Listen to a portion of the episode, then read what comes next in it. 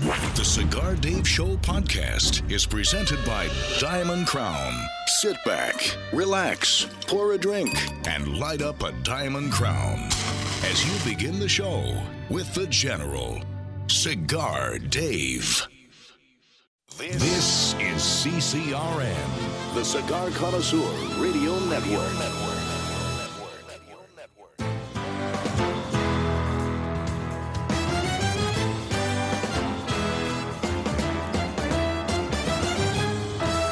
Broadcasting from Humidor 1A in the cigar city of Tampa, Florida, USA. Welcome to the Cigar Dave Show, your weekly excursion into the world of cigars, spirits, and diversions. The cigar and pleasure-friendly hotlines are open. 877-DAVE-007. Now, fire up a cigar and pour yourself a cocktail. It's time for the General Cigar Dave. In the spring of 1971, I met a girl. Actually, I met a couple of hundred girls, and I banged them all. But I met one girl that had these big round glasses, had hair on her underarms and on her legs and on her hands, had a goatee, and there was something that made me want to go and meet her. I don't know what it was, but I did. But I couldn't get the courage to go talk to her. So finally, I went, picked up a gift. I went and got some Nair. And I introduced myself. I said, "Hi, I'm Bill. What's your name?" And she said, "I'm Hillary." And I said, "Here's some Nair to get the hair off your arms and your goatee and your legs and your underarms." And she was most appreciative. Of course, she still hasn't used it since 1971, but something attracted me to her. And so I am just so excited to be able to tell you about Hillary, because we have had a wonderful journey along the way. There have been so many hot, well, maybe not so hot women that I banged along the way. But I'm here to vouch for my wife, Hillary. You should vote for her. I don't know why you should vote for her, but you should, because she's going to change things. I don't know what she's going to change, but I'm here because of a duty. She said, "Bill, you can have all the girls you want, but when it comes for my time, you better get up there and start singing my praises." So I am doing my job. What the hell am I? What am I hearing? What the hell? Damn! What was that? Oh no! That was the mirror on my bedroom ceiling. I can't believe it. That has been up there for years. Do you know how many women that I have that mirror has seen? Now it's gone. I'm so depressed. I'm not interested in Hillary breaking a glass ceiling. I'm more worried about the mirror on my ceiling. Well, I think that's about it here. It's been a delight to be able to tell you about Hillary. And by the way, one more thing. That mirror has seen my latest girlfriend. Her name is Energizer, like a little bunny, if you know what I mean. And by the way, I know I'm on the Cigar Dave Show, and it's about time for me to go get a cigar, a flavored cigar. You all know that. So I'm going to turn it over to the General. Outstanding. The great, well, not so great, Bill Clinton. He joined us today, providing us an insight into the fabulous marriage. Well, Long Ash, greetings and salutations, Lieutenants. A Long Ash snappy salute. Thankfully, the DNC is over. It is in the annals of history. And there was so much love going on in that arena all week. Let's all put our hands together. I'm going to pass the peace pipe. Let's all hold hands and sway back and forth. And let's enjoy the love as we sing together, Kumbaya. Are you kidding me? We don't do Kumbaya moments here on the Cigar Dave Show. Cut the music. We are alpha males. We don't fall into that Kumbaya love nonsense. Let's all hold hands. Oh, by the way, let's go sing Kumbaya and tell ISIS how much we love them. That does not work. What an absolute... I am thrilled. Look, I'm a political junkie. You all know that if you follow my Twitter feed and Facebook. But I can tell you now I can get back to my normal life in the evenings. Of course, I watched every moment, and people said to me, why are you torturing yourself? Well, I like to be informed. I like to know about the enemy. I sound like George Herbert Walker Bush. I like to know about the enemy. Not going to do it. Not going to just not watch. But I had to watch. And, oh, every single night, the same thing over and over and over. And it was nice of them to finally find all those American flags on the very last night. They couldn't find any the first night. Then they had to steal them, or correction, borrow them from City Hall in Philadelphia, because City Hall, for the entire week after they took the flags, no flags were flying over Philadelphia City Hall.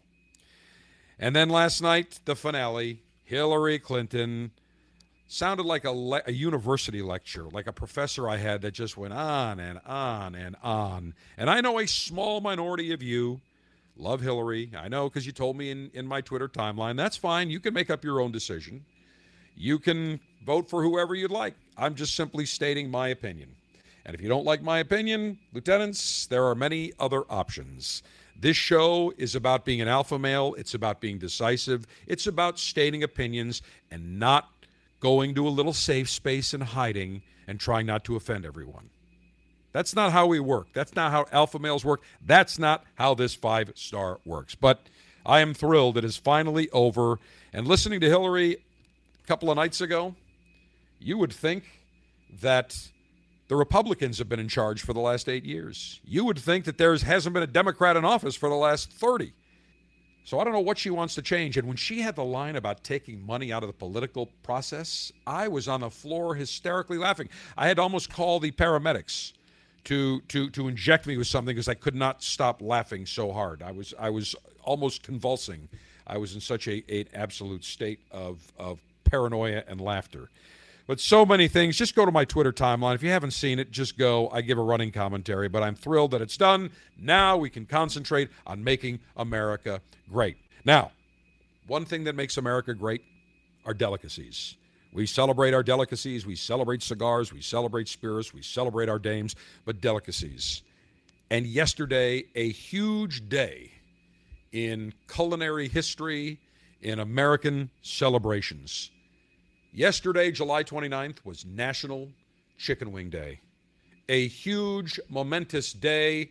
I'm sure all of you have been eagerly anticipating National Chicken Wing Day, counting down the days and minutes. Actually, if you go to nationalchickenwingday.com, and we've got a link at cigardave.com, they actually have a counter, a countdown until Super Chicken Wing Day, which is February 7th of 2017, and then next year's National Chicken Wing Day. But to be perfectly candid, I'm a native Buffalonian. The chicken wing was invented at Frank and Teresa's Anchor Bar by the late, great Teresa Bellissimo, the exact same year and same month that I was born, February of 1964. And I, as a native Buffalonian, who is a chicken wing connoisseur, a chicken wing gourmet, I had no clue that yesterday was National Chicken Wing Day. But this goes back to 1977, when Buffalo Mayor Stan Makowski, Stashu, not one of the great mayors in Buffalo history, by any stretch of the imagination, he raised the wing in honor of National Chicken Wing Day and proclaimed in 1977 that July 29th is National Chicken Wing Day. And, of course, it all goes back to Frank and Teresa's Anchor Bar on Main Street. Ivano Toscani, the proprietor, know him well. He's been on this show many times. Still one of the great places to get wings. And you can smell the aroma of the chicken wings about 20 feet away from the front door. It is overwhelming. So I hope that you had a chance to enjoy some great chicken wings yesterday. I prefer mine medium, extra crispy, blue cheese. No self-respecting native Buffalonian would ever, ever ask for ranch dressing with their chicken wings. It does not work that way. All right, lieutenants, when we come back, last week I didn't get a chance to tell you about something that occurred on the golf course during a tournament, what a golfer did, and the announcers picked up on it. And frankly, it was a little bit on the repulsive and disgusting side. But I want to get to that because many of us play golf and many of us smoke cigars, and this is something that I guarantee many of you do that this golfer did. So we want to get to that. Now, in the second hour, it is part two of our three-part series, Conversation with Jose and George Padron, as we celebrate Jose Padron's 90th birthday. Last week, the response was overwhelming. We've got today and next week, so two remaining episodes, two remaining parts to our three-part series. You are going to want to stick around for that fascinating story about the Padrones. And also, lieutenants, we are just 3 weeks away. 3 weeks. Oh, is it 3 weeks or 2 weeks? 2 weeks. Sergeant Steve, thank you very much. I cannot believe we are now just 2 weeks away from the Cigar Dave Alpha Pleasure Fest on the water at Buffalo Riverworks, downtown Buffalo. 10 a.m. to 3 p.m. This is one of the highlight events of the year. If you're an alpha male, if you are patriotic male, if you enjoy the alpha male good life, you must attend no matter where you live. It is from 10 a.m. to 3 p.m., live broadcast of the Cigar Dave Show with the entire crew. Mick the Brit from London. We've got Captain Paul, Colonel Ange, Lieutenant Gary, voice talent Ed. We have got Portuguese Princess Colleen. We've got XO Tim. We've got Puff Muffin Lori. We have got Mrs. Harem of Wangina. The entire crew will be there, front and center, downtown Buffalo, as we launch the new Rocky Patel 55. Everybody attending will receive a cigar salt pack consisting of 6 premium Rocky Patel cigars, the Rocky Patel 55, the Rocky Patel Edge Light, the Bold by Nish Patel, the Rocky Patel Nimi D, Rocky Patel 20th Anniversary, the Hamlet, huge alpha male lunch buffet. I'm talking carnivore station. I'm talking paella. I'm talking delicacies out the yin-yang. You will get samplings of some great spirits from Brown Foreman, Gentleman Jack, Jack Daniels. We will have Woodford Reserve, Old Forester, and the new Cooper's Craft. Only available in 5 states. New York State is not one of them, but because of my pull, my influence with the distillery, our lieutenants that attend the Cigar Dave Alpha Pleasure Fest in Buffalo will be enjoying that. We will have 5 different beers to sample from Hamburg Brewing, including the special General Dave's Alpha Male Ale, a special double IPA that has been brewed just for that occasion. Tickets are limited. I think we've got less than 20 left. And when they're gone, they are gone. So go to CigarDave.com right now. Tickets and info, CigarDave.com, the Cigar Dave Alpha Pleasure Fest on the water, Saturday, August 13th, 10 a.m. to 3 p.m., Buffalo Riverworks, downtown Buffalo. All ticketed VIP event. You will have a great time. Oh, and everybody's going to get a very, very nice embroidered Cigar Dave Show briefcase when they come in. Nice little Cordura nylon-type briefcase, great for your computer, great to travel with, and all your cigars. We got some other goodies, and we've got some goodies from General Mills. I'll just leave it at that, because the General Mills plant is right across the street from Buffalo Riverworks, the only plant in the world that makes Cheerios. We're going to have a special gift. I'm not going to give you any more hints than that. But the Cigar Dave Alpha Pleasure Fest, go to CigarDave.com. Check it out. The July selection for the Cigar Dave Officers Club is a Cornelius and Anthony sampler, including Cornelius. The Cornelius blend has a layered complexity with notes of both sweetness and spice. Cornelius by Cornelius and Anthony is a medium-bodied cigar with an Ecuadorian wrapper, Ecuadorian Habano binder, and Nicaraguan fillers. It's easy to join the Officers Club to have these cigars shipped directly to you. Just log on to CigarDave.com.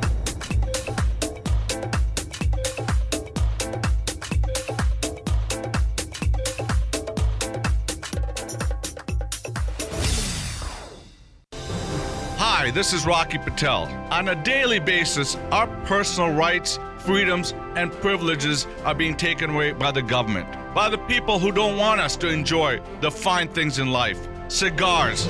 Guess what? Socialism stinks, cigars don't. So in order to celebrate life, we decided to release the freedom. This great cigar from Nicaragua has tones of coffee, spice, pepper, with a great underlying sweetness. It's got a beautiful Ecuadorian wrapper, fillers from different parts of Nicaragua, and guess what? It's priced very fairly.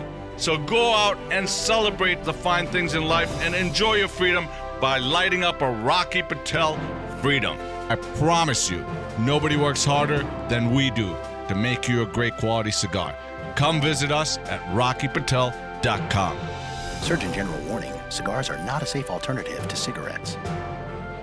Alpha is a big event taking place in the Buffalo Theater of Operations, Saturday, August 13th, 10 a.m. to 3 p.m.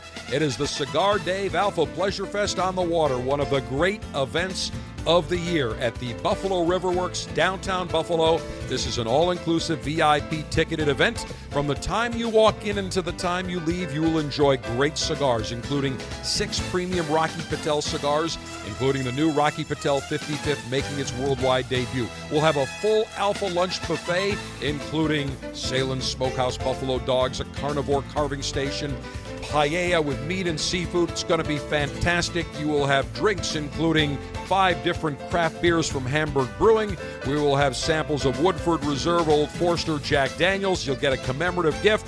Go to CigarDave.com. Get your tickets now. The Cigar Dave Alpha Pleasure Fest on the water, Saturday, August 13th, 10 a.m. to 3 p.m.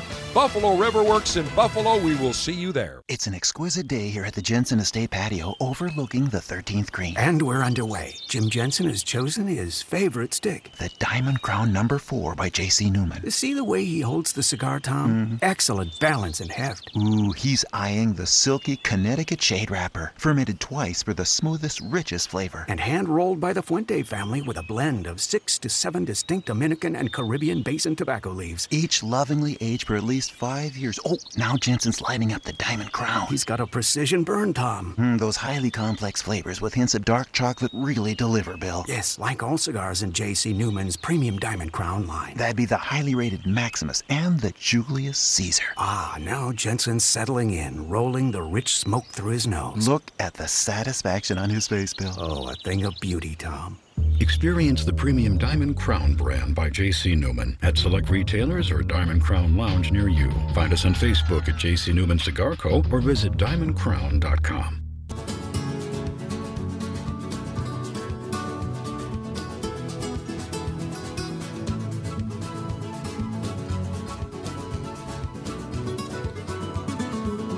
This is Nish Patel.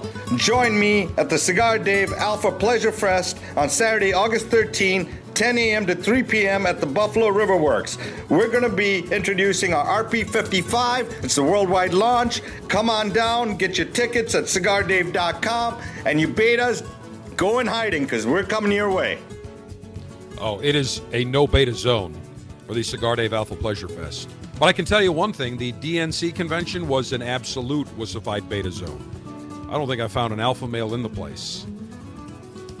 And by the way, Tim Kaine, nice enough lad, nice enough fellow, but I don't know, the word closet comes to mind. I'm just saying, not that there's anything wrong with that, I'm just throwing it out there. Do the math. All right, lieutenants, many of us play golf. And when we play golf, we have a cigar in our mouth. Now, there have been numerous devices that have been made where you can attach your cigar to the side of your golf cart. You can there's a little thing, a device that was made where you actually use a golf tee, and this little device sticks into the golf tee, the top of the golf tee. You stick it in the ground, and you lay your cigar on this little rail, almost like you see the rail of a cigar ashtray. So it doesn't touch the grass. Because let's face it, you may not realize it, but on a golf course, there are umpteen chemicals and fertilizers and all sorts of items that are sprayed onto that grass. And so you don't want to have anything touch the ground. No way, shape, or form. Whether it's a cigar, whether it is a sandwich, a snack, or gum. Well, European Ryder Cup captain Darren Clarke was putting at the British Open 2 weeks ago. 2 weeks ago yesterday, when he was swinging the putter, the gum he was chewing on fell out of his mouth and onto the green. After he makes the putt, instead of picking up the gum and kind of heaving it and throwing it out, throwing it into one of the bushes or somewhere else into the water, he takes that gum, puts it back in his mouth. Let's take a listen to what the announcers had to say during the certainly very disgusting episode. 14, it's Darren Clarke, Ryder Cup captain. Ooh, what fell out? His gum fell out. Was it his tooth? No, I hope not. I think it was his gum. wait a minute. He put it back in. Oh, no. Darren, that's disgusting. You can't. Come on, man. You can't do that. Oh. It's disgusting. Ooh, it's disgusting. I like when the one of the announcers said, what was that, his tooth? No, that was his gum. And he puts it back in his mouth. What, the guy can't afford another stick of gum? I'll never forget. I was out playing golf with a friend, got to be about 10 years ago. We're out in San Diego. And, of course, access to cigars, never a problem for this general. And I brought about 4 boxes of cigars. And I brought a box on the course, put it right in the cart. And after about 4 holes, we're riding along, and the friend I was with, the cigar falls out of the golf cart. So he says, stop, I got to go get my cigar. He runs and goes to get the cigar. It had been laying there for probably about 20 seconds, and he proceeds to grab it and starts to put it in his mouth until I grabbed his hand, and I said, what the hell are you doing? And he said, well, I'm just going to continue smoking this cigar. I said, I got 23 more back in the box. Throw that out and light a new one. Hell, if we wanted to light a new cigar every other hole, we could do it. But I'll never forget that. Why on earth would anybody want to stick a cigar or gum or food or anything that's dropped on? I mean, think of all the insects and the insecticides and the fertilizers and the pesticides and the chemicals that are on there. Disgusting. And by the way, listening to the announcers, I think I'm going to start talking like Jim Nantz. Hello, friends. We're here on the 13th, and we are witnessing history being made. Let's go to the 17th, and for Lundquist. Thanks, Jim. The golfer is about to putt. Oh, he's just lost his gum, or is that his tooth? I don't know what it is, but he's going to chew it, and he's now going to enjoy it. Let's go back to the 15th. This is how they talk at golf tournaments. You almost kind of want to look at them and say, guys, talk normally. There's nobody around you. There's nobody around you in that big broadcast tower. But in any event, if you do play golf or anything, if something falls on the floor, alpha males do not pick it up. I don't care if there's a 5-second rule, 10-second rule. Forget it. Alpha males do not put food or cigars or gum or any other edible product in their mouths after it has fallen on the ground or on the grass. End of discussion. Lieutenants, the National Cigar Litation and libation ceremony is right around the corner. A very new cigar just launched by J.C. Newman I will enjoy, and it's going to be accompanied by a fantastic Scotch whiskey that will enhance it magnificently. We are continuing front and center. This is an alpha male zone only. Betas, get the hell away. Download the Cigar Dave mobile app for Android, Kindle, and iOS so you can listen to The General anytime, anywhere. The Cigar Dave mobile app is presented by Diamond Crown. Search Cigar Dave in the App Store today.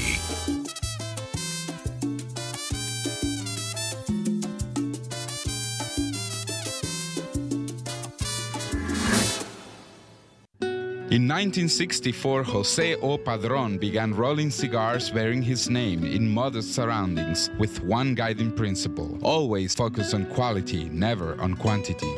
Nearly 40 years later, Padrón cigars are recognized for their superior taste and majestic construction, the result of Padrón controlling all aspects of the cigar-making process, including planting their own seeds, growing and curing their own tobacco, and constantly supervising the rolling room. To Wall Street, it is called vertical integration. To the Padrón family, it's called making great cigars. The Padrón lines include the Padrón 1964 Anniversary Series and the Padrón Traditional line. All Padrón cigars are wrapped in Nicaraguan sun-grown Habano tobacco, available in natural or maduro. Experience Padrón. For your Padrón retailer, call 1-800-453-5635. When Padrón is on the band, quality is a matter of family honor. Surgeon General warning. Tobacco use increases the risk of infertility, stillbirth, and low birth weight.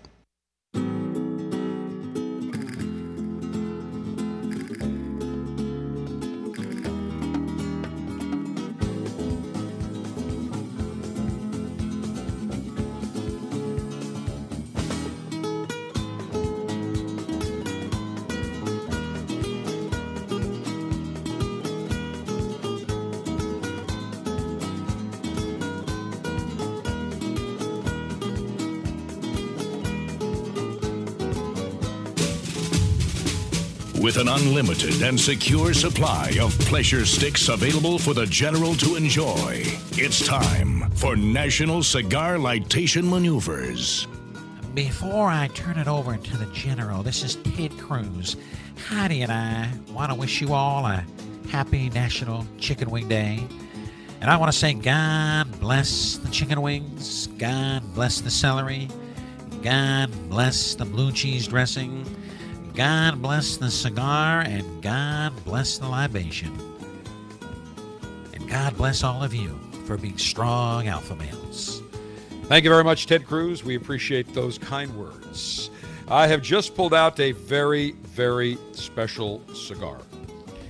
Now, this cigar that I have in my hand is the J.C. Newman Diamond Crown Black Diamond. Now, this has been in development for about 3 years. And in fact, 1 year ago, J.C. Newman threw a launch party in New Orleans, and they actually handed out the Black Diamond. There was no band on it. There were no boxes. This was their blend. And it was very, very good. But I can tell you that after further aging, a couple of tweaks, the Diamond Crown Black Diamond is absolutely spec-freaking-tacular. It's outstanding.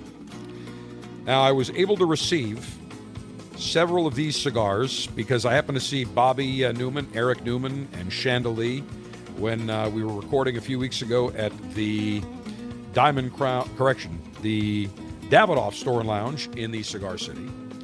And I, at the time, as I was given these, I had just absolutely thought the bands on these cigars were off the charts. And then they showed me a box, and I was really intrigued. Beautiful-looking packaging, magnificent-looking band, just a big double band on it. Now, this particular cigar has been in the works, as I said, 3-4 years they've been working on it. The Black Diamond by Diamond Crown is a fuller, much fuller than the Diamond Crown Maximus, the regular Diamond Crown. Initially, they were going to call this the Diamond Crown Maduro, but it's a totally different blend. They scrapped that.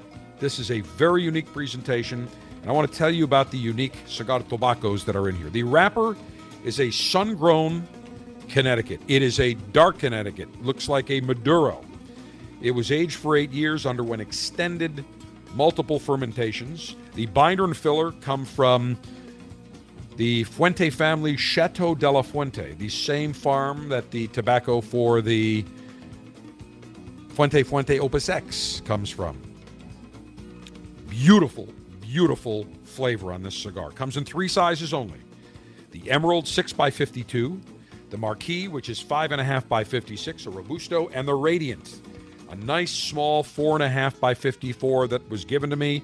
I smoked one yesterday. I couldn't resist, and that's what I will enjoy today.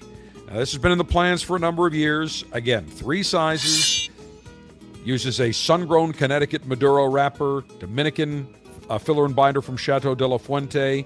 Suggested retail is between $17 and $20 per stick, worth every cent. I had to take the double band off yesterday.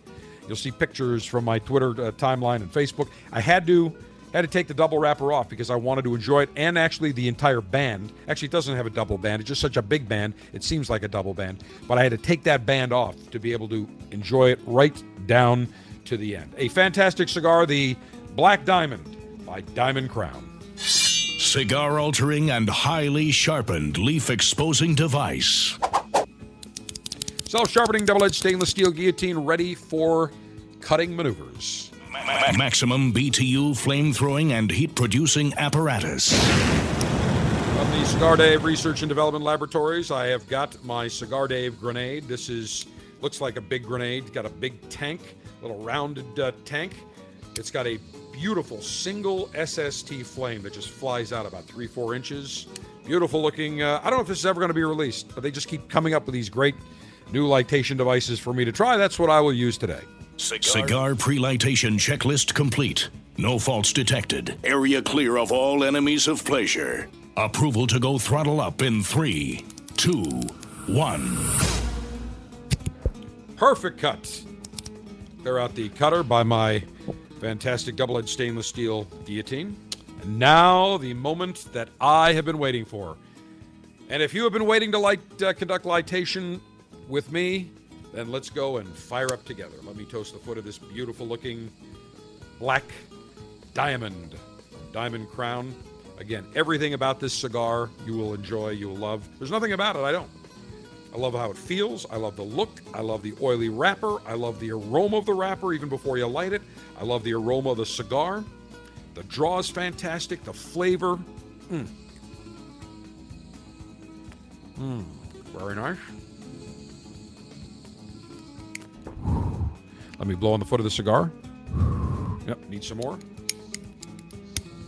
Again, taking our time to light the foot of this cigar. This is a masterpiece. You cannot rush. You cannot have an area that is not properly lit, or you will not have maximum pleasure and enjoyment of your cigar. All right, now my Black Diamond. Take another puff. All right. Wow, first impressions.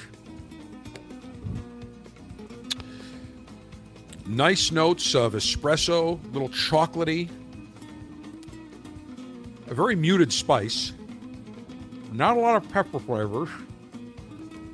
A lot of strength, though. Medium to full. Definitely on the full side, but balanced. Very smooth.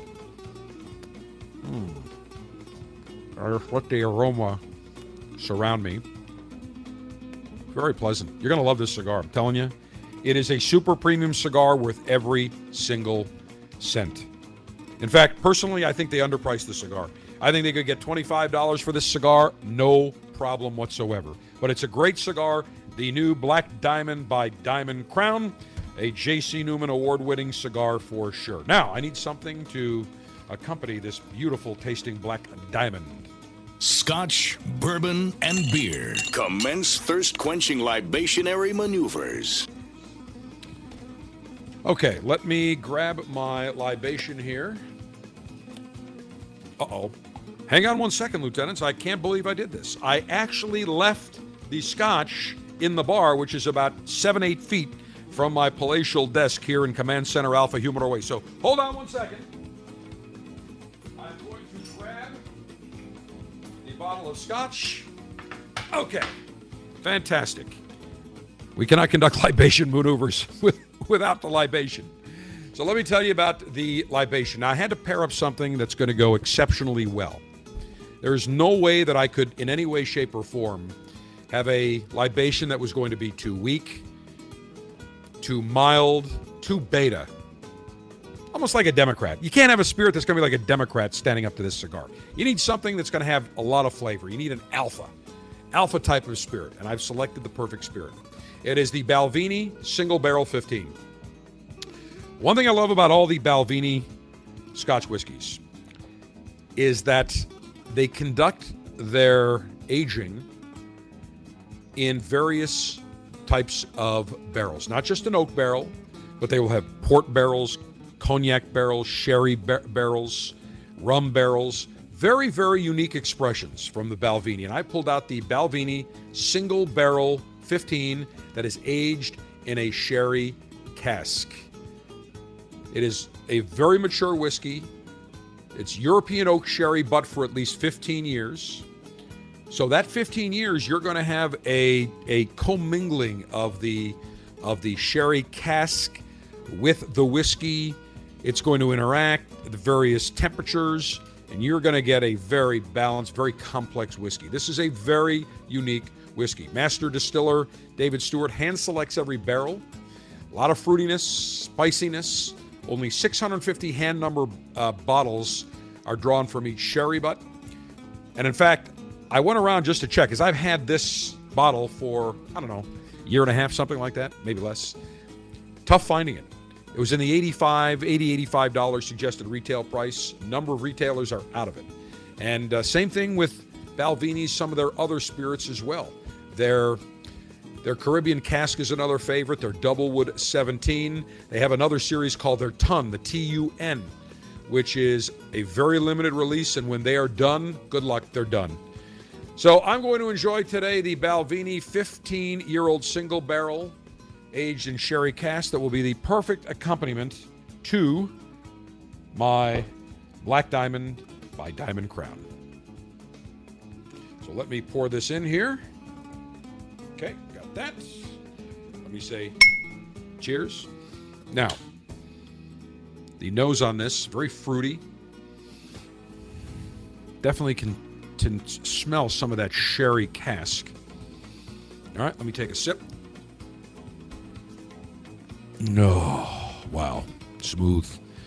On the CDWF, the Cigar Dave Warm Factor, 1 to 10, 10 being absolute warmth, 0 meaning Arctic. This is probably about give it about an 8.95. A lot of warmth on the palate, very smooth, some very, very interesting notes. In fact, some of the notes that I'm picking up right now are some fruitiness, almost like a raisin, almost like a apricot with that sherry flavor. Just very, very elegant. Perfect accompaniment to this Diamond Crown Black Diamond. So, I've got my libation. I've got my cigar that is now fully lit.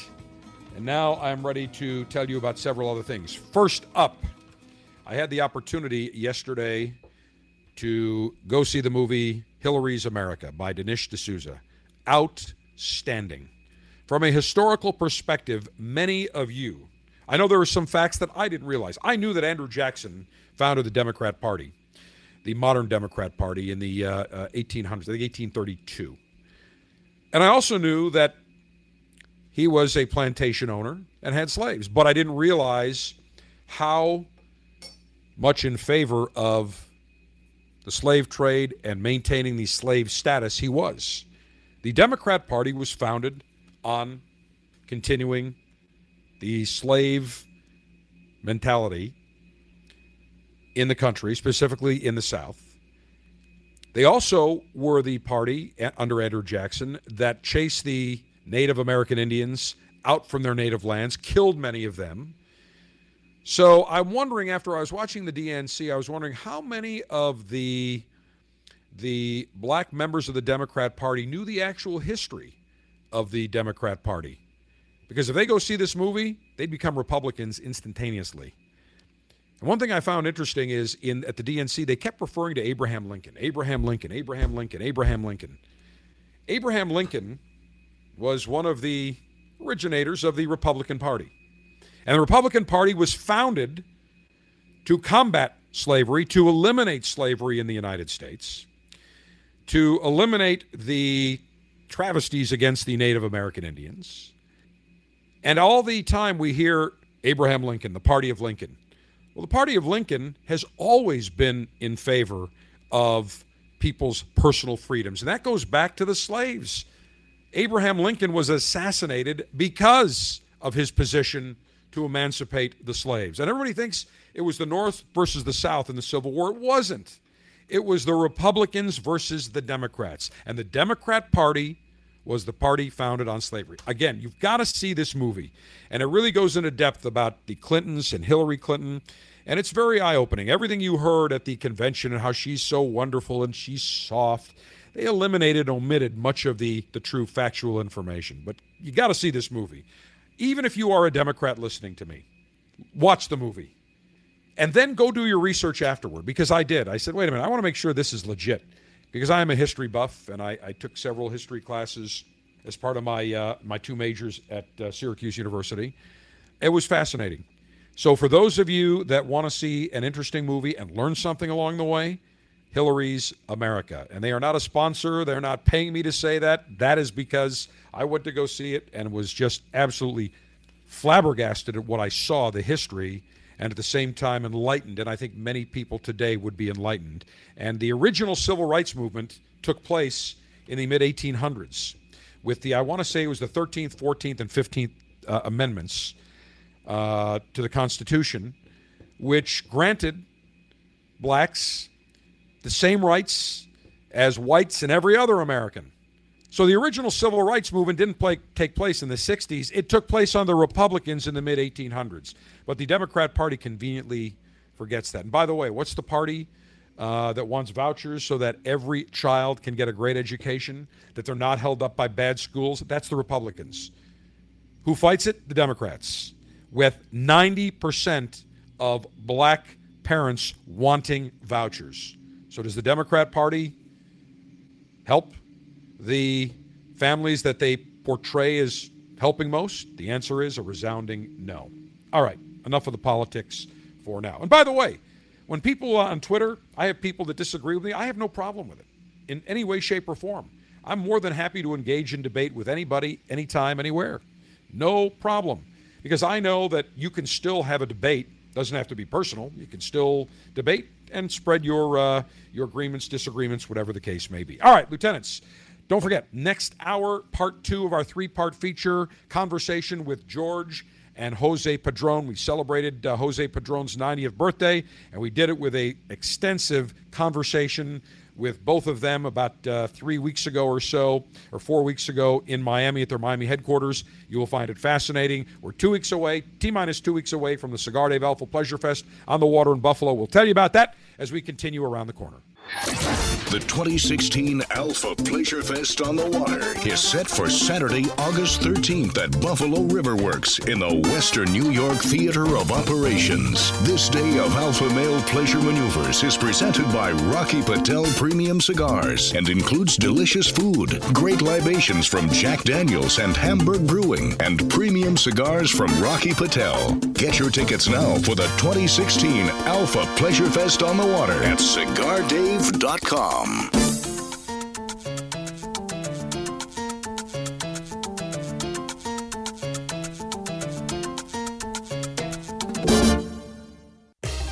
this is Rocky Patel. I'm here with my brother Nish and my cousin Nimish, and we're talking cigars. Guess what? They want me to vote on what my favorite cigar is. It's tough, but I'm going to go with the Decade. I love it. It's rich, decadent, and smooth. Rocky, you know what? The Decade's a great cigar. But the 15th anniversary, that's the cigar. That celebrated your 15 years in business, and I gotta tell you, it's my favorite. You know what, Nish and Rocky, you both are wrong. The best cigar is Freedom by Rocky Patel. This cigar delivers a lot of spice, a lot of flavor, and in my opinion, it's the best cigar we make. As usual, we can't agree. But guess what? There's a great cigar for everyone. I promise you, nobody works harder than we do to make you a great quality cigar. Come visit us at RockyPatel.com. Surgeon General warning, cigars are not a safe alternative to cigarettes. As a cigar connoisseur, one of the pleasures that we derive is walking into our retailer's humidor and seeing the latest and greatest in the world of cigars.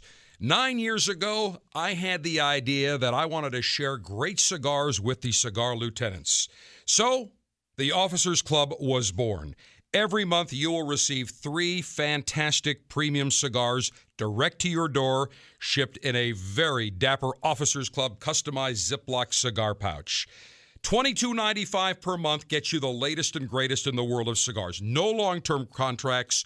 You can cancel whenever you want. You enjoy great cigars right to your door. Names like Perdomo, Diamond Crown, Brickhouse, San Latano, Rocky Patel, Torano, CAO, Avo, Camacho, Graycliff, and many more. Join the Officers Club today. Go to CigarDave.com, click on Officers Club, and for $22.95, you'll get the latest and greatest in the world of cigars. Enjoy the latest and greatest cigars shipped directly to you. Join the Cigar Dave Officers Club now, and you'll receive three premium cigars every month. Membership is just $22.95, including shipping and handling. Join by going to CigarDave.com now. That's CigarDave.com. Click on Officers Club.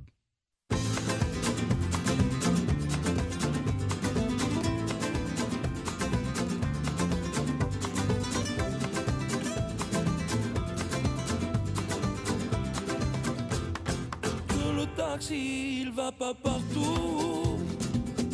Il marche pas en soda. Hello, this is George Padron from Padron Cigars. Please join us in the next hour of the Cigar Dave Show, where we talk about all the trials and tribulations of the Padron family and the Padron history in the cigar business. Part two of our three-part series, that is next hour. Probably about a month or so ago, while I'm perusing a whole bunch of different sites, reading, I come across this very interesting site called AskAManager.org, and the headline caught my attention. I was fired from my internship for writing a proposal for a more flexible dress code. So I said, I got to read this. So I want to share this with you because today we talk about the powder puffs, the college students who need safe spaces, who have to be coddled. Everybody gets a trophy. They're all winners, so on and so forth. We see it all the time. And this is a perfect example. I was able to get a summer internship at a company that does work in the industry I want to work in after I graduate. Even though the division I was hired to work in doesn't deal with clients or customers, there still was a very strict dress code. I felt the dress code was overly strict, but I wasn't going to say anything until I noticed one of the workers always wore flat shoes that were made from a fabric other than leather, or running shoes, even though both of these things were contrary to the dress code. I spoke with my manager about being allowed some leeway under the dress code and was told this was not possible despite the other person being allowed to do it. I soon found out that many of the other interns felt the same way, and the ones who asked their managers about it were told the same thing as me. We decided to write a proposal stating why we should be allowed some leeway under the dress code. We accompanied the proposal with a petition signed by all of the interns, except for the one who declined to sign it. That would be the smart one. And gave it to our managers to consider. Our proposal requested that we also be allowed to wear running shoes and non-leather flats, as well as sandals and other non-dress shoes that would fit under a more business casual dress code. It was mostly about the footwear, but we also incorporated a request that we will not have to wear suits and or blazers in favor of a more casual but still professional dress code. The next day, all of us who signed the petition were called into a meeting where we thought our proposal would be discussed. Instead, we were informed that due to our unprofessional behavior, we were being let go from our internships. We were told to hand in our ID badges and to gather our things and leave the property ASAP. Yeah, they were told, bye-bye, get the hell out.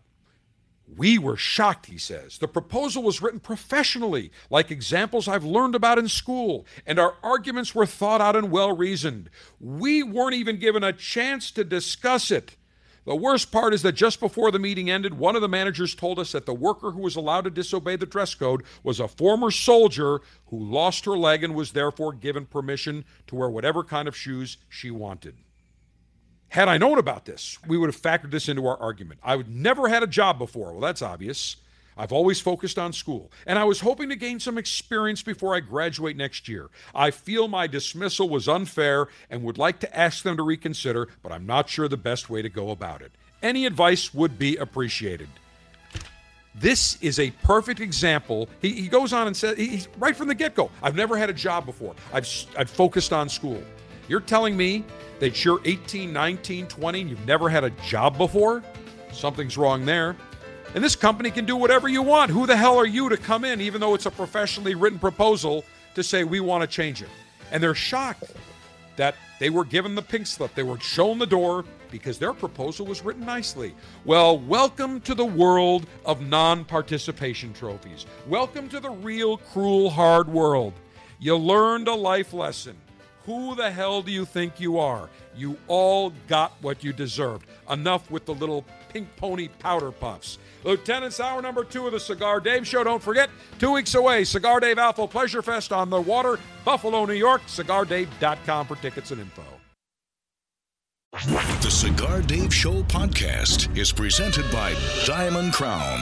Sit back, relax, pour a drink, and light up a Diamond Crown as you begin the show with the General, Cigar Dave.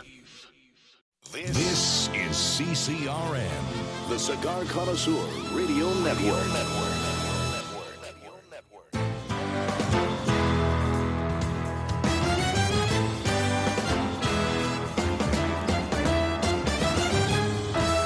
Broadcasting from Humidor 1A in the cigar city of Tampa, Florida. USA. Welcome to the Cigar Dave Show, your weekly excursion into the world of cigars, spirits, and diversions. The cigar and pleasure-friendly hotlines are open. 877-DAVE-007. Now, fire up a cigar and pour yourself a cocktail. It's time for the General Cigar Dave. Thoroughly enjoying my Black Diamond by Diamond Crown, new cigar, wonderful aroma. Enjoy my Balvenie 15. Single Barrel, fantastic from the sherry casks, perfect accompaniment. I am very cushy and comfortable in my leather chair. I would say that I am enjoying the alpha male lifestyle. We'll be enjoying it in 2 weeks at the Cigar Dave Alpha Pleasure Fest on the water in Buffalo. So as you enjoy your cigar, as you enjoy your spirit, I want you to enjoy part two of our three-part series, Conversation with Jose and George Padron. Jose celebrated his 90th birthday just about a month ago, and I had a chance to spend an entire afternoon at Padron headquarters talking about their fascinating history and their fascinating story. I know you will enjoy this conversation, part two of our three-part series with the Padrones. We're here at Padron headquarters in Little Havana, sharing some great stories and great history with Jose O. Padron, the founder of Padron Cigars, George Padron, his son, and the entire Padron clan. Is we're in the conference room, but everybody's back there working, making sure that the Padrones you love are getting boxed that are properly packed, so that when you get them, you can enjoy them fully. But it is fascinating to me, listening to this, how 52 years ago, starting with one bundle, one cigar sold out of a bundle, a consumer gives your dad an idea, makes the change, and that rights the ship. It's fascinating. Well, I mean, I think it goes back to what I was saying earlier. It's a perseverance, it's a determination, it's the ability to adapt to the situations that come in, you know. And a lot of times you hear the expression, tough times make tough people, right? And that, I think, is the story of the immigrants that came from Cuba in those days, where they basically had to survive doing whatever they had to do. There were a lot of people that came from Cuba in those days that were qualified to do much greater jobs or much more important jobs, but yet when they came here, they had to do whatever they could do to survive. And that's basically a story of survival in terms of Padron, where he goes in and he sees that he hasn't sold any cigars, and he's got to figure out a way to make this work. And you start remembering all of these things, and that, I guess, is how he started with market research. That's exactly right. George, let me ask you, when he started selling cigars September 8th of 1964 until the end of the year, 1964, does your father remember how many cigars he sold in that 4-month period? Yeah, ¿tú te acuerdas cuántos tabacos tú vendiste en esos primeros 4 meses, no? ¿Dónde lo tengo? Son como 24,000 tabacos, creo. 24, no. En los primeros 4 meses. Los primeros 4 meses son como 300 y pico. Y después, cuando vino el tabaco en Nicaragua. No. Los primeros 4 meses, no los primeros 4 años. Ah, los 4 años, 24,000 tabacos. 24,000 cigars. 24,000. Between September and December of 64. 24,550 tabacos. 24,550 to be exact. 24,550. He still remembers that. That is incredible. At 30 cents, at retail, 30 cents. Retail. At retail. Yeah, so his take was a lot less than that. Yeah. Dile que yo tengo la venta desde el primer día hasta hoy. He says he has records of the sales from the first day to today. 183,550,000 deben estar ahí. Over 183 million cigars. 100 since the time since over 50 since years. Since September 8th of 1964. Give me that number one more time.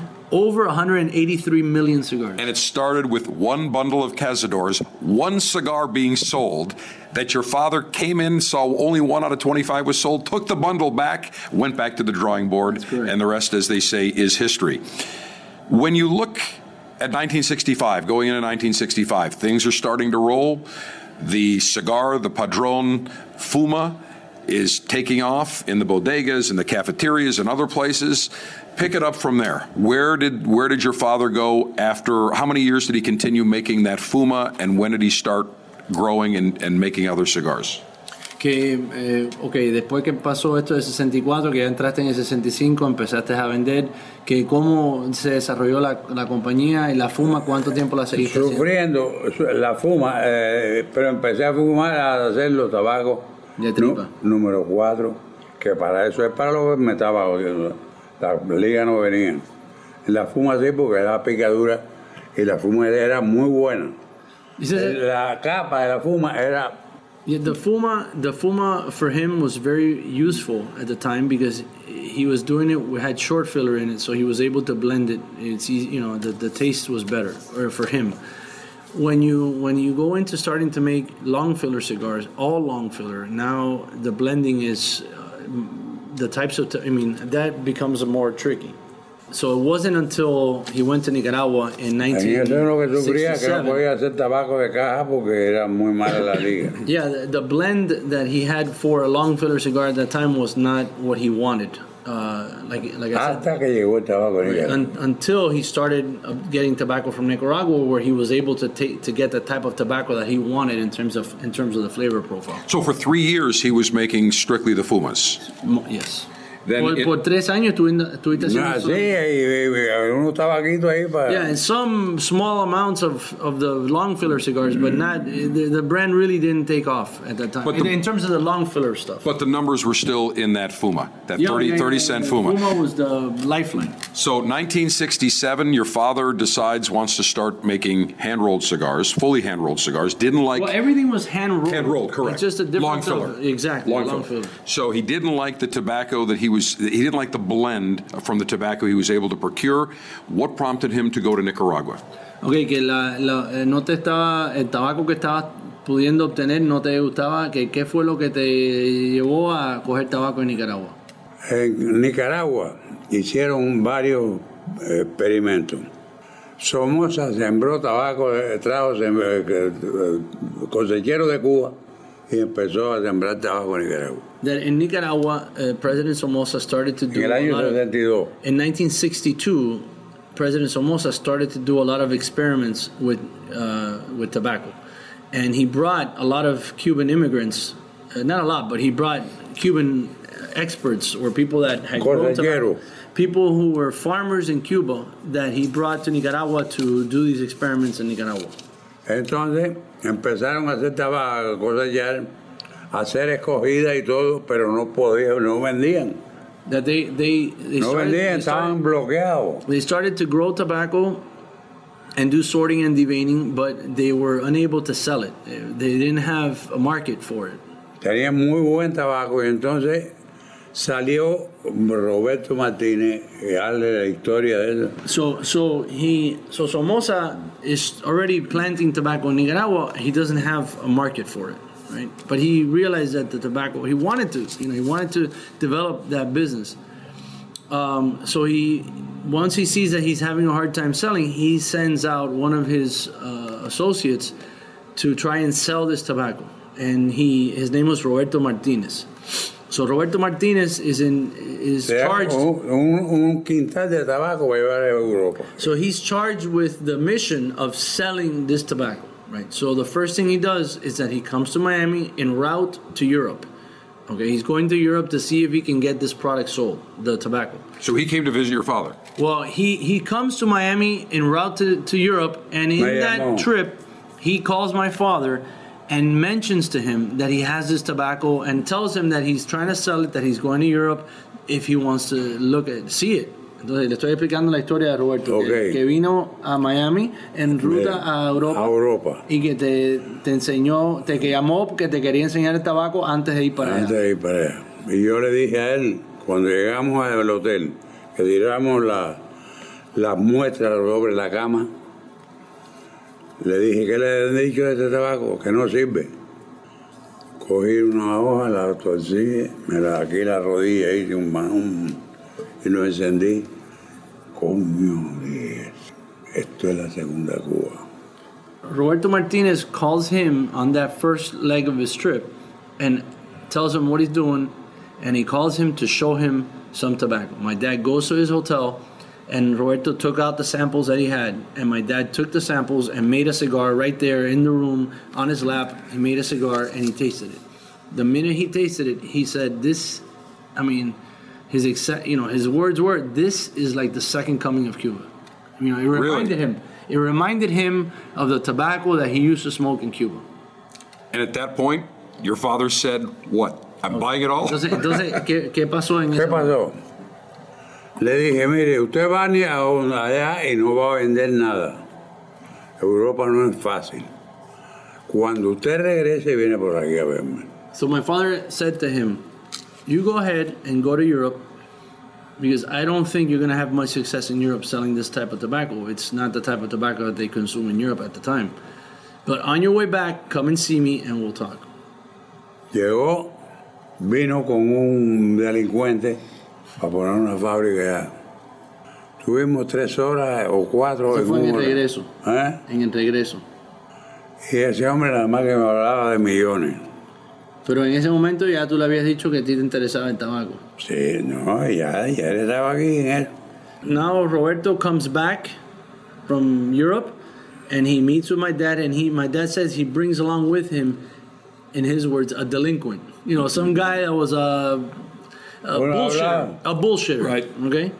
Y le dije, con ese señor no voy yo ni de aquí a la esquina. Mañana so they have a meeting, and in the meeting, in this initial meeting, this guy, the other guy that was there, starts to talk about millions and about all this thing that he's going to do in Nicaragua, blah, blah, blah, blah, blah, blah, blah. So my dad waited till he was finished, and then when they had a moment together, him and Roberto, he says, listen, with this guy, I won't even go to the corner. So we can talk again privately tomorrow. And then that's what happened. Then he met again with Roberto the next day. Entonces yo le dije a Roberto, mire, yo le voy a dar un plan, le voy a hacer un plan y lo voy a ayudar. Usted, este tabaco lo vamos a traer a Miami y vamos a abrir una tienda en Miami. So he said to Roberto, he says, you know, I would like to work with you on this, and I think it's important that we start to market the tobacco from Nicaragua here in Miami. So my plan is to open up a business here in Miami that is charged with selling Nicaraguan tobacco, leaf tobacco. Usted le dice, usted a su socio, porque yo no me había dicho que, dígale que llevamos un tabaco allá, yo no me voy a hacer cargo, usted tiene que venir para acá para que lo, una persona de allá tiene que venir para que se ocupe de eso. Yo no me puedo ocupar, yo le compraré 50 o 60 vacas para empezar, pero bueno, yo no puedo. So what my father explained to him is, listen, I don't have the money to buy all of the inventory of tobacco that you have. I can buy 50, 60, 70 bales and begin to use it. What I think you have to do is you have to open up this shop here in Miami where you send someone from Nicaragua that is in charge of this operation, because I can't be in charge of selling leaf tobacco. At the time, he did not know who Martinez's partner was or who his associate in Nicaragua was. Martinez never disclosed what was behind the operation in Nicaragua. He was simply coming as someone selling this tobacco. Mm-hmm. Entonces, cuando llegó a Nicaragua, parece que le contó a su esposa lo que yo le había dicho. Él le dijo, mándame a buscar a ese hombre. So when he went back to Nicaragua, he met with Somoza, and he explained to him what my father had said and the whole story. And then Somoza said to Roberto, okay, I want you to invite Mr. Padron to come to Nicaragua so I can meet with him. Me esperó en la finca de Managua. Allá me llevaron un avión. Eso fue en mayo de 67. Mayo de 67. So in May of 67, my dad does his first trip to Nicaragua. And he flew from Miami to Managua. And then they flew him on one of Somoza's little planes, a small plane, from Managua to Jalapa. Somoza obviously lived in Managua, but in Jalapa they had the farm. He had a farm. So Somoza was waiting for him on a house in one of his farms when he landed in Jalapa. Entonces trajimos y abrimos una tienda aquí. No, pero cuéntale de cuando fuiste a Jalapa. Ah, no, que Somoza me dijo, hemos sufrido mucho con estos problemas aquí, vino un delincuente aquí, que lo hizo perder mucho dinero en una fábrica en Nicaragua. Y él no quería volver a perder. Que fue Benítez aquel que... Okay. No tiene que hablar de eso. No, bueno, ok. Y yo no sé qué es lo que usted me dice. Te digo, mire, le voy a decir una cosa. Esta es la segunda Cuba. So when he meets with Somoza, goes on to explain to him, listen, we've had bad experiences here in Nicaragua. We brought some people in that wanted to open up a factory, and it was a disaster. I don't want to lose again in this proposition. So my dad says to him, listen, this is the second Cuba. Okay? In terms of the quality of the tobacco, this is as good, if not better, than what we have in Cuba. Okay? And he encouraged him to continue with the program. Llegaron las primeras pacas aquí que están ahí, las fotografías se las puedo enseñar después. Las que están ahí con Roberto. Bueno. So he then proceeded to get his first shipment of tobacco from Nicaragua, which we have the pictures of here to show you, of when Roberto Martinez came with that first shipment. Él se mudó para acá con la familia. And Roberto eventually moved to Miami with his family to head up this operation here. Lo que yo le había indicado lo hicieron todo. Y entonces, all of the suggestions that my father made to them, they carried out. They implemented. Todo implemented. Entonces, ¿qué pasa? Ellos querían formarme que yo fuera de socio con una fábrica. Pero yo le dije, mire, yo los voy a ayudar, pero mi abuelo me dijo que nunca ligara negocio con política. So, as it developed, they eventually wanted my father to go in with them on a factory in Nicaragua. The Cigar Dave Officers Club selection this month is a Cornelius and Anthony sampler, including the Daddy Mac. The Daddy Mac is a medium to full-bodied cigar with a layered complexity of sweetness and spice that dances on the palate. The Cornelius and Anthony Daddy Mac has a Brazilian wrapper, Ecuadorian binder, and Nicaraguan filler. Not a member of the Officers Club? Get these premium cigars shipped directly to you every month by signing up today at CigarDave.com.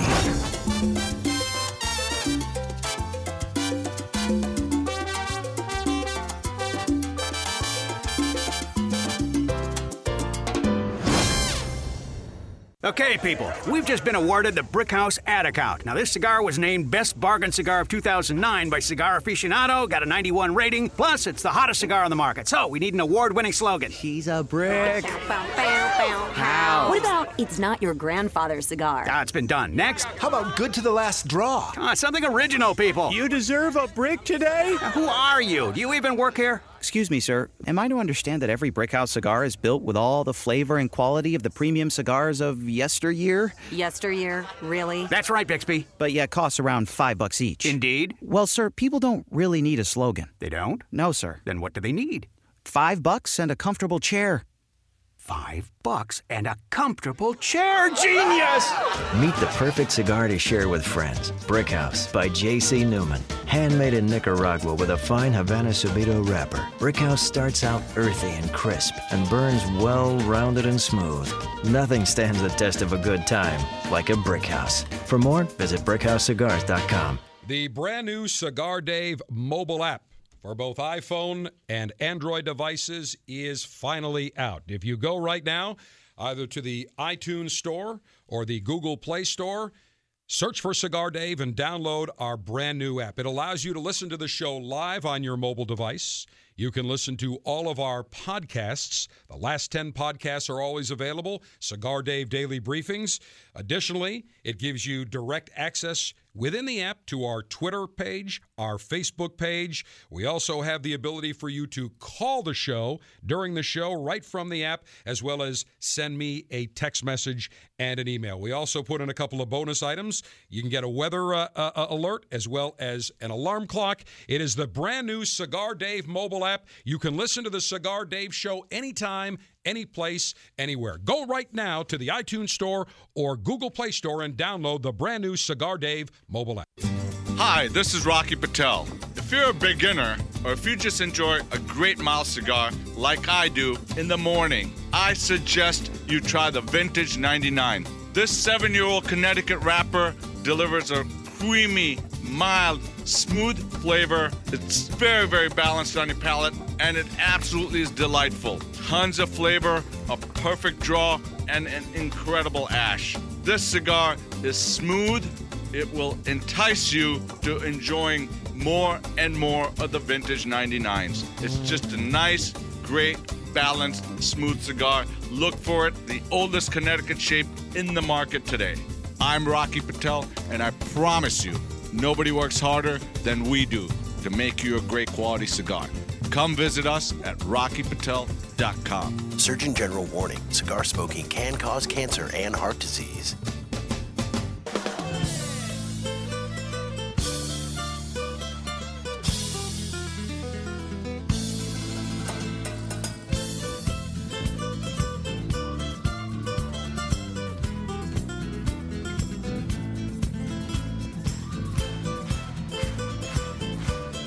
talking with Joseo Padron and George Padron at Padron Cigars headquarters in Little Havana. So not only was your father the first to use Nicaraguan tobacco from this new experiment that President Somoza had been working on for several years, now they invite him to open a factory in Nicaragua when there was no other factories. Dice que tú no solamente fuiste el primero en usar el tabaco de Nicaragua en la liga de lo que tenían esta gente, pero también después te invitaron a formar parte de una fábrica. De una fábrica.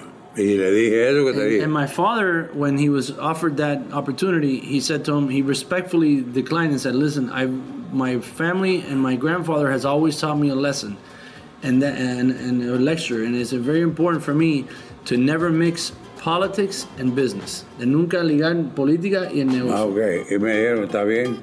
And Somoza understood and said to him, it's fine, I just want you to continue to help us going forward. Le dije, mire, vamos a hacer una cosa. Yo voy a empezar a producir aquí en el 67, en julio, agosto, con tabaco Nicaragua. Roberto estaba aquí. Y le dije, no empiecen hasta que yo no empiece y ver cuál es la reacción. So when my father eventually brought the tobacco from Nicaragua, he started using it in his blends in July of 67. Download the Cigar Dave mobile app for Android, Kindle, and iOS so you can listen to The General anytime, anywhere. The Cigar Dave mobile app is presented by Diamond Crown. Search Cigar Dave in the App Store today.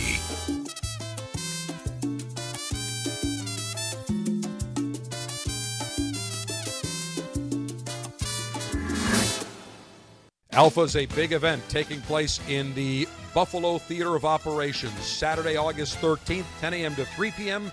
It is the Cigar Dave Alpha Pleasure Fest on the Water, one of the great events of the year at the Buffalo Riverworks, downtown Buffalo. This is an all-inclusive VIP ticketed event. From the time you walk in until the time you leave, you will enjoy great cigars, including 6 premium Rocky Patel cigars, including the new Rocky Patel 55th making its worldwide debut. We'll have a full Alpha lunch buffet, including Salem Smokehouse Buffalo Dogs, a carnivore carving station, paella with meat and seafood. It's going to be fantastic. You will have drinks including 5 different craft beers from Hamburg Brewing. We will have samples of Woodford Reserve, Old Forester, Jack Daniels. You'll get a commemorative gift. Go to CigarDave.com. Get your tickets now. The Cigar Dave Alpha Pleasure Fest on the Water, Saturday, August 13th, 10 a.m. to 3 p.m. Buffalo Riverworks in Buffalo. We will see you there.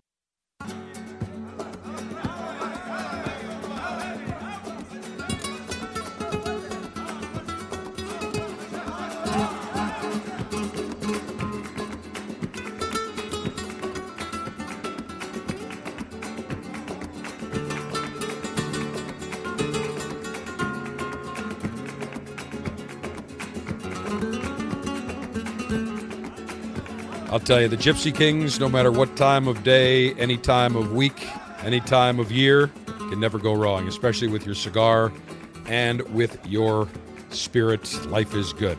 Life will be great on Saturday, August 13th at the Cigar Dave Alpha Pleasure Fest on the Water, Buffalo Riverworks, 10 a.m. to 3 p.m. It is going to be another outstanding award-winning day of great alpha male good life maneuvers, including cigars. We'll have six great cigars you'll receive from Rocky Patel, including their brand new Rocky Patel 55, makes its worldwide debut. We'll have a full alpha male lunch buffet, carnivore station, Salem Smokehouse, Buffalo, hot dogs, fish Rubens, chopped salad. We'll have our Tampa, Colombia restaurant-style meat and seafood paella. We will have samplings of great bourbons and whiskeys from Jack Daniels. We'll have Gentleman Jack. We will have Old Forester, Woodford Reserve, the new Cooper's Craft. We will have great beer samplings from Hamburg Brewing, including the General Dave's Alpha Male Ale and Double IPA. It is the event of the year. You got a great goodie bag coming in. We've got the Cigar Dave coffee from Premium Roasters. It is going to be a great day. That is the Cigar Dave Alpha Pleasure Fest on the Water, Saturday, August 13th, 10 a.m. to 3 p.m., Buffalo Riverworks, downtown Buffalo. Get your tickets now. Only about 20 left. CigarDave.com. You will have a great time. Let's continue our conversation, part 2 of our 3-part series with George and Jose Padron as we pick up discussing the country of Nicaragua, asking the padrones to build a factory, a cigar factory in Nicaragua. The initial contact was in, what would you say, March of 67? El primer contacto fue de ellos en marzo del 67, ¿no? No. May? Febrero. Oh, February. February of 1967, so from the time that you first met the people from Nicaragua with the tobacco, it was February, and you started in July. Right. So, but the idea was, he said to him, don't do anything yet until I start using this and we can figure out what kind of acceptance it has in the marketplace. En mayo del 18 fui yo la primera vez. Mayo del 67. Y sí, fue... Sí, no, y entonces en julio empezaste a usarlo en las ligas en el 67. Aquí. Porque ellos mandaron la. Entonces yo le dije, no empiecen allá hasta que no vean los resultados de aquí. El resultado fue que se viró la venta, se aumentó, un fenómeno. So the result of this test was that after testing it here, starting in July, was that the sales went through the roof. Starting in July. From July forward, when you start using the new blend, you start seeing the...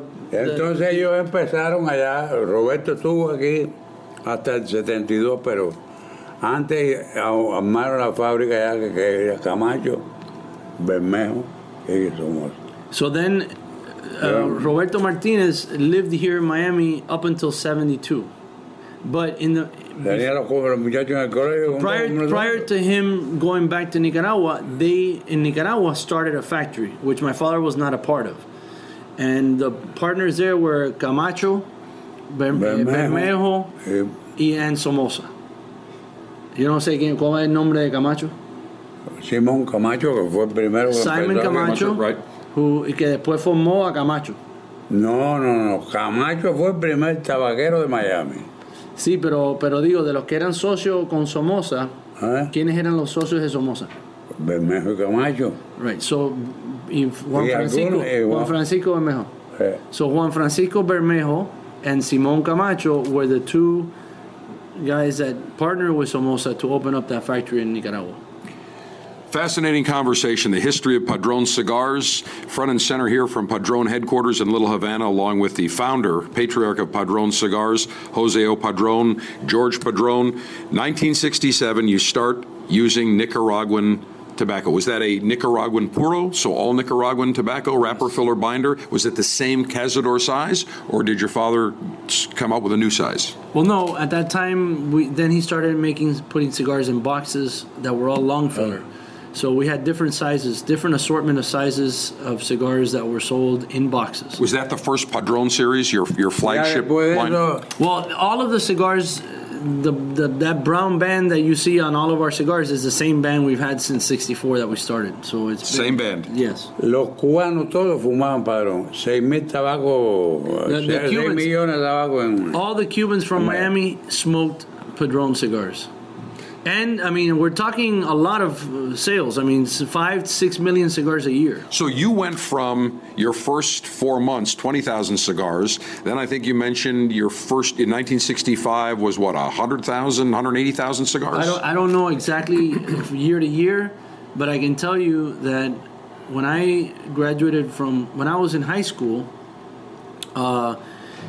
we would sell on the Fumas alone daily. Almost, yo diría que diaria, yo me acuerdo cuando yo hacía mazos aquí, eran como 10,000 tabacos diario. 10,000 of that size a day. Still made here at that time? Yes. Well, no, in that you had already moved to, yeah, so we'll get to when you moved to Nicaragua. No, but I'm saying that you cannot compare the consumption back then to today. The Cubans, they would smoke much more. It was also a much lower priced cigar than today. And it was a different type of consumer. The consumer today is... Yeah. We had many different sizes of cigars that were sold at the time. So 1967, pivotal year, you start making long filler cigars. No. We had already made long filler cigars, but they weren't to his. That's what I'm saying. But no, long filler, but with now all Nicaraguan tobacco from that Somoza venture down to Nicaragua and Jalapa. All right, so 1967, major growth, 1968. You keep growing. When did your father say, we have outgrown Miami, we now need a factory in Nicaragua? What prompted him to create the factory in Nicaragua? Tell us about that process. Okay. Entonces, ya pasaste esta etapa de 67. ¿En qué momento tú decides ya abrir una fábrica en Nicaragua? Bueno, en el año 60. ¿Y qué fue lo que te causó? Ya ellos habían empezado eso. En el año 70 empezamos otra vez empezamos el 26 de julio, de junio, porque todos los 26 cuando me quemaron empezamos sin darme cuenta el 26 de junio, y cuando empecé la primera vez el 26 de junio también. So he started the factory in Nicaragua in 1970 on June 26, 1970. June 26, 1970. So 6 years. Ellos estaban trabajando con lo que yo había. Ellos estaban trabajando en su fábrica. En su fábrica, y como que habían 1,000 pacas de tabaco hecho completa. Ahí partimos la diferencia, ellos cogieron la mitad y yo cogí la otra. En el 70. So in 1970 they had over, no, en el 69 porque like in 1969 they have about 1,500 bales of tobacco that they haven't sold. So at that point, my dad decided to go to Nicaragua, and he bought half of that lot, and they kept the other half for their factory. And then at that point, your father started a factory in Nicaragua. And I'm sure that Somoza, they were thrilled to have a cigar manufacturer that was going to employ people, and the fruits of their labor that Somoza had started in 1962, now 8-9 years later, is starting to pay dividends. Right, que se imagina que entonces ya en ese momento Somoza estaba contento porque también había una nueva fábrica abriendo en Nicaragua y que iba a generar más empleo. Exacto. Y que todo el trabajo que ellos habían empezado en el año 62 ya se estaba empezando a ver. Y después entraron allá varias fábricas. Yeah, he says that then after all their factories came in after that. Las otras fábricas. Pasó lo siguiente. Se ligaron a Somoza.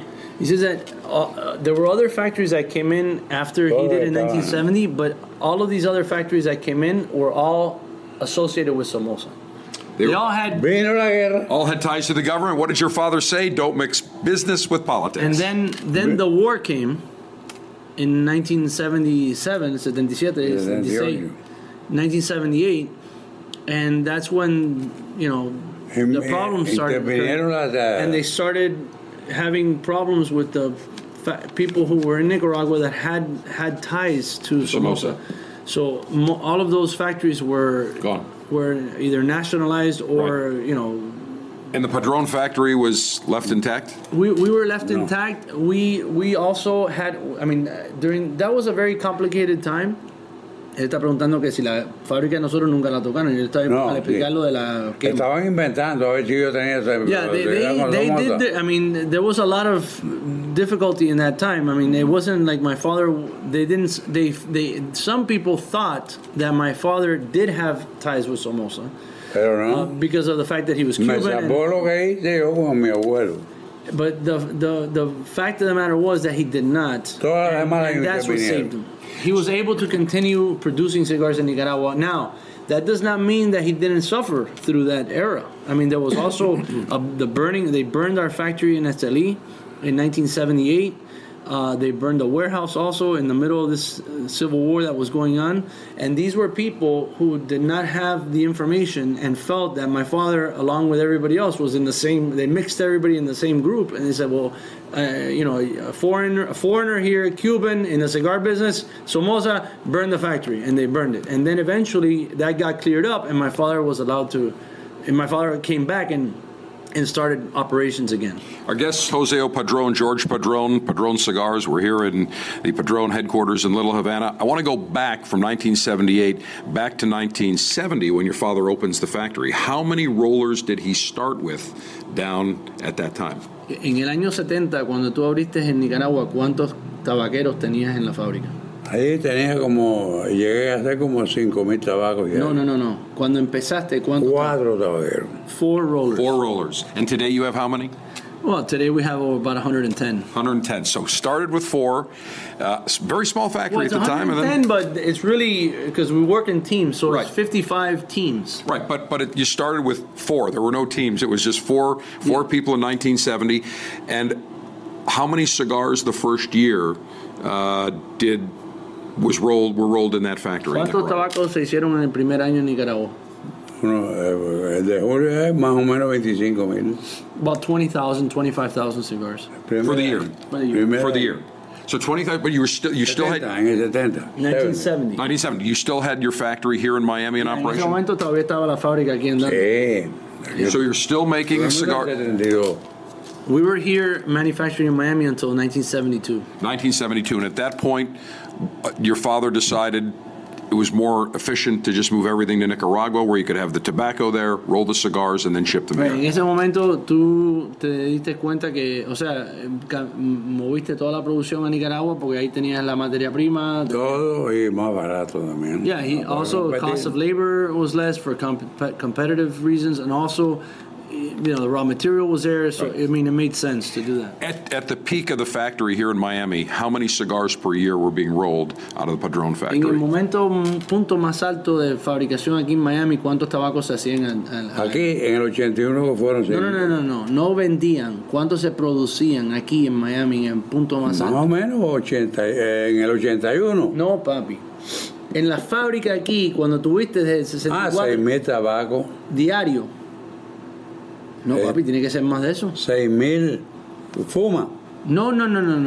Por ejemplo, en esos años, hasta el año 70, creo que fue hasta el año 72, aquí estábamos vendiendo, oye, tengo los datos ahí, tendría que ver. He'd have to look at the figures to see what the production numbers were, but I mean, it was obviously the operation grew here. I mean, ¿cuántos tabaqueros habían aquí? Coño, habían como 40. We had about 40 rollers here. You had 40 rollers. Yeah. So that's a pretty good operation. Yeah. So that's pretty large. The 2016 Cigar Dave Alpha Pleasure Fest on the Water, presented by Rocky Patel Premium Cigars, is Saturday, August 13th at Buffalo River Works. Get your tickets now at cigardaves.com.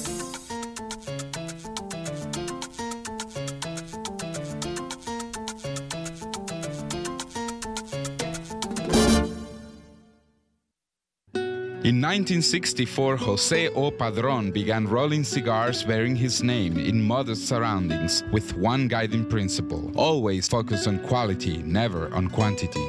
Nearly 40 years later, Padrón cigars are recognized for their superior taste and majestic construction, the result of Padrón controlling all aspects of the cigar-making process, including planting their own seeds, growing and on tobacco, and constantly supervising the rolling room. To Wall Street, it is called vertical integration. To the Padrón family, it's called making great cigars. The Padrón lines include the Padrón 1964 Anniversary Series and the Padrón Traditional line. All Padrón cigars are wrapped in Nicaraguan sun-grown Habano tobacco, available in natural or maduro. Experience Padrón. For your Padrón retailer, call 1-800-453-5635. When Padrón is on the band, quality is a matter of family honor. Surgeon General warning. Tobacco use increases the risk of infertility, stillbirth, and low birth weight. In the fertile fields of the Connecticut River Valley, there is still one cigar brand who grows their own Connecticut shade wrappers, Monte Cristo. Prized for its unique silky texture, this exquisite tobacco has now been used to craft a cigar worthy of its name, the Monte Cristo White Vintage Connecticut. Building on the legacy of the beloved Monte Cristo White series, this excellent medium to full-bodied cigar is rich, flavorful, and complex. Crafted with only the finest vintage 2008 wrapper leaves, the Monte Cristo White Vintage Connecticut cigar has subtle notes of spices, vanilla, and hazelnuts. Packaged in a gorgeous handcrafted box, these exceptional cigars are available now at your local tobacconist. Pick up a Monte Cristo White Vintage today and experience the spirit of the valley. Surgeon General warning. Cigar smoking can cause cancers of the mouth and throat, even if you do not inhale. Enjoy the latest and greatest cigars shipped directly to you. Join the Cigar Dave Officers Club now, and you'll receive 3 premium cigars every month. Membership is just $22.95, including shipping and handling. Join by going to CigarDave.com now. That's CigarDave.com. Click on Officers Club.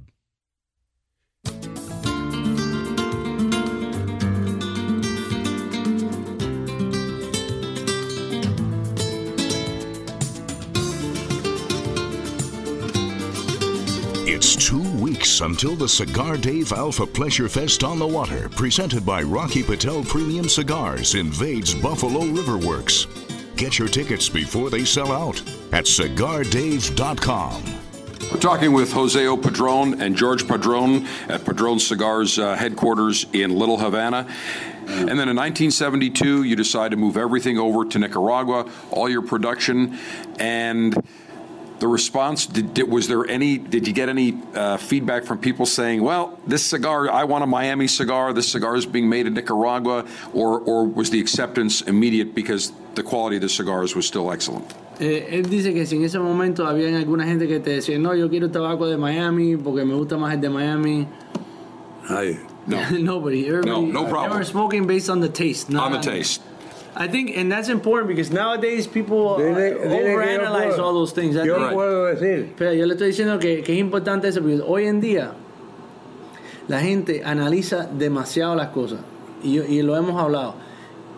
¿Qué le importa? ¿Qué te importa? Si a ti te gusta la Coca-Cola, ¿qué te importa a ti si el azúcar que están usando en la Coca-Cola viene de México o de donde sea? Mientras que te guste, como sabe la Coca-Cola, eso no es problema. We always talk about this because I compare it to Coca-Cola, right? Most people drink Coca-Cola or they like it. Do you ever wonder if the sugar comes from Mexico or from anywhere? I have no idea. Dominican Republic, wherever it is. You don't care. All you want is that when you buy that Coca-Cola to taste the way you expect it to taste. And you just don't want new Coke. Exactly. So I think it's important to understand that the people that are buying his cigar are people that are not focused on... nowadays, there's a lot of information in the market. It's overexposed to some information in some cases. In those days, those guys were diehard cigar smokers, and they wanted... now, if the cigar wouldn't taste the same, different or if story. It would taste bad, that's a problem. So up until 1972, would it be fair to characterize that Padron was a local to regional brand, primarily in the Miami area? Absolutely. The Padron brand was a local brand, but, I mean, a local market that was a very demanding... very strong, a lot of consumers, a lot of the immigrants that came at the time were cigar smokers. So, I mean, it was a big market. Oh, absolutely. And so 1972, still a local brand. What year did you... it's still sold primarily at bodegas and cafeterias and local convenience stores. What year was the year that Padron started to branch out nationally and start to distribute through retailers, cigar, tobacconists, cigar smoke shops? Okay, que entonces en el año Padron empieza como una marca local de este mercado, que en qué año empiezas ya a vender a las tiendas fuera de Miami, que empieza... Era local, los americanos venían aquí a Boston y me pedían candela verde, tabaco verde. Sí. Aquí no se hace ningún tabaco que no sea tabaco de hombre. In those days, tabaco de candela. He says that it was a local brand, but there were a lot of consumers that came from outside of Miami, right, that would want to buy products from us.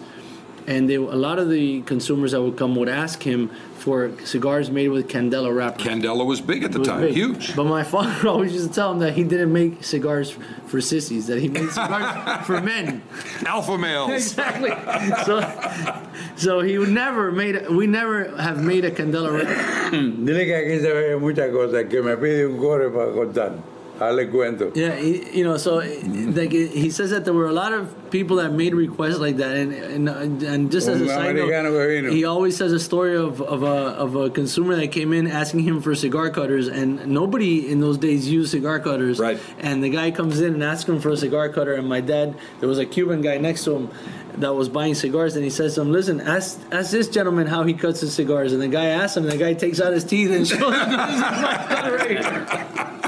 I knew where that story was going. That is a classic. No cutter. So we did have consumers that would come in and buy cigars. Some people came with these requests that were obviously never met, and my dad always stuck true to his guns. But it wasn't really until 1993 that we started selling to retail stores on a national level.